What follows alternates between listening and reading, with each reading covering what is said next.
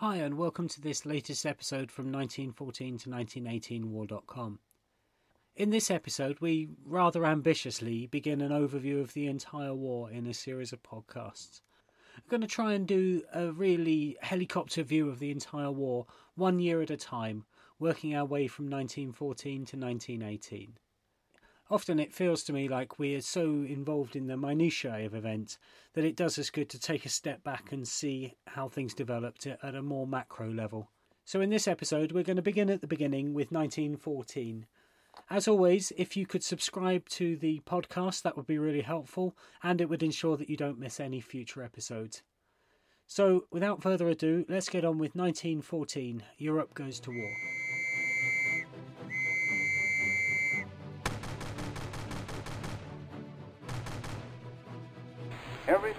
Everything you hold worthwhile is at stake.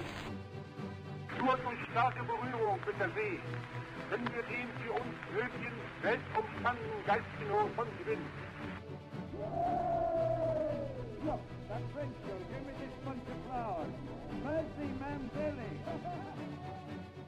The Great War escalated, seemingly out of nowhere, following a long period of peace. The so called Concert of Europe, formed from the great European powers, was designed to provide a forum for diffusing interstate rivalries through diplomatic action. The concert had a good track record for avoiding war when diplomatic incidents arose, and when a crisis occurred in the Balkans, it was reasonable to assume that this crisis too would pass.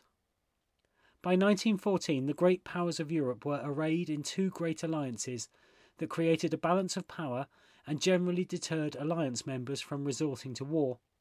On one side, Germany, Austro Hungary, and Italy formed the Triple Alliance since the 1880s, and on the other side, Russia, France, and Great Britain formed the Triple Entente formed between 1894 and 1907.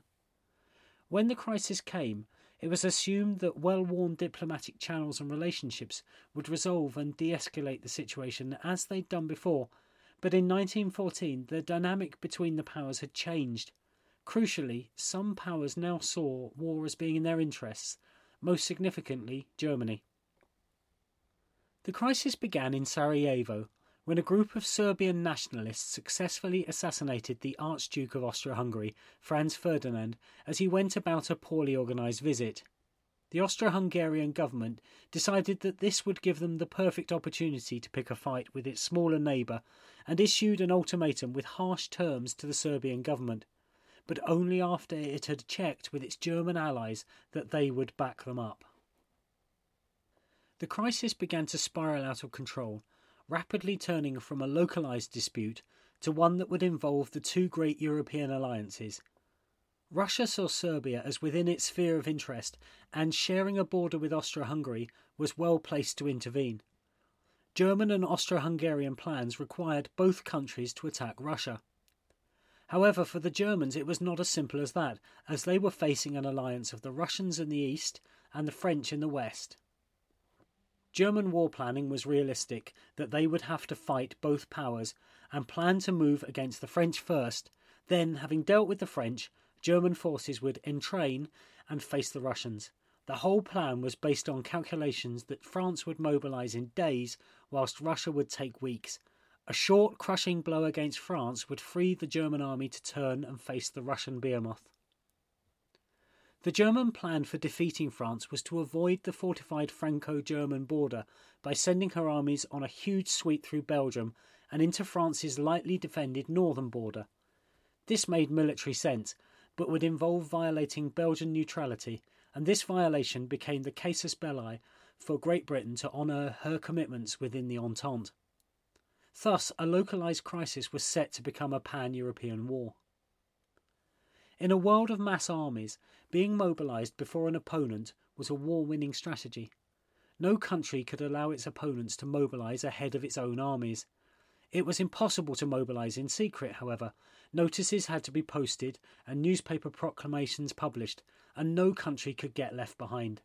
Once a country mobilised, there were huge penalties for others not to follow suit, and mobilisation was never defensive. The whole point was to steal a march on your opponent. Once mobilisation started, Germany's strategic position meant that war was inevitable.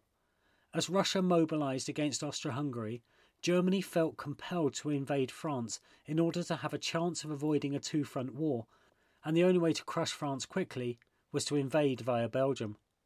German forces mobilized according to a complex and well rehearsed railway plan. Invading Belgium, the Germans took the citadel of the great fortress of Liège in days, the remainder of the defences being demolished by heavy artillery.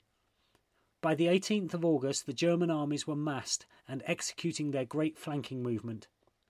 The French countered with their predetermined response, Plan 17, a powerful thrust across the Franco German border that foundered against the German left flank's machine guns at Morhange Saarburg. Then they tried again in the Ardennes region, striking at the German centre.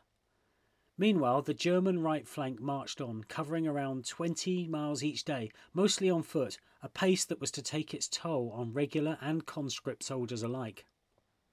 The next encounters saw the Germans maul Lanzerac's army, pushing the French line back, fracturing the join with the British.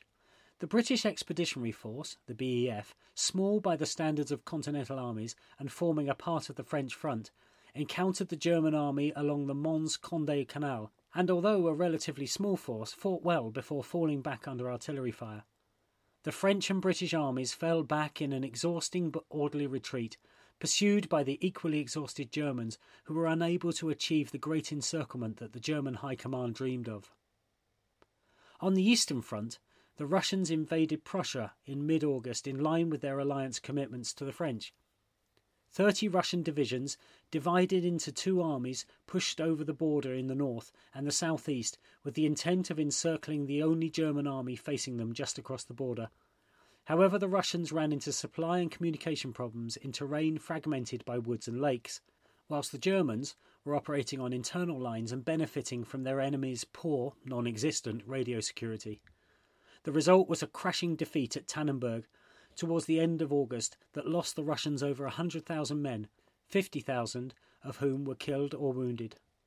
Further south, the Austro Hungarians found themselves on the horns of a dilemma.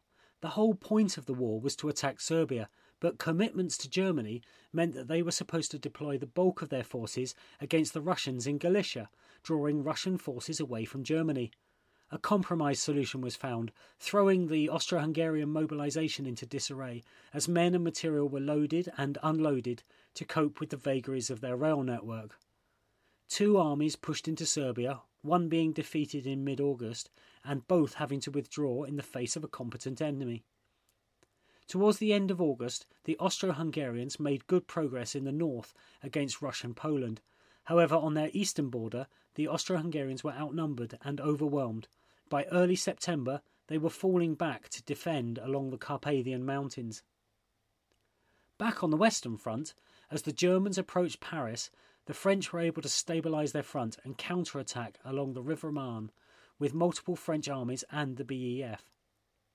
The Germans were halted at the Battle of the Marne and then pushed back, threatened with encirclement, and forced to retreat before digging in along a defensive line on the River Aisne, the Germans' chance of a quick victory in the west was over. The German High Command's commitment to the planned Great Right Hook began to wane as they allocated troops to screening the forts of Antwerp and Maubeuge and reinforcing their eastern front. With the front solidifying wherever the armies in the west faced each other, the opposing forces began a series of attempts to outflank each other towards the north, a series of encounters that became known as the Race to the Sea. A series of battles in Picardy, Artois, and Flanders throughout September and October were characterised by neither side being able to move rapidly enough to turn the flank of their enemies, leading them inexorably towards the coast. The opposing sides ran out of space to execute outflanking manoeuvres in the low lying plains around Flanders. With no room to manoeuvre, both sides began to reinforce or improve the positions they held, and the Germans, reinforced by new conscripts, launched a major attack around Ypres to try and force the Allies out of Belgium. The British Army faced the onslaught with 60,000 casualties, using up the remainder of its original army as it defended a great salient that, on military grounds, probably should have been given up. The Belgian army lost a third of its strength, whilst the Germans lost a further 130,000 men.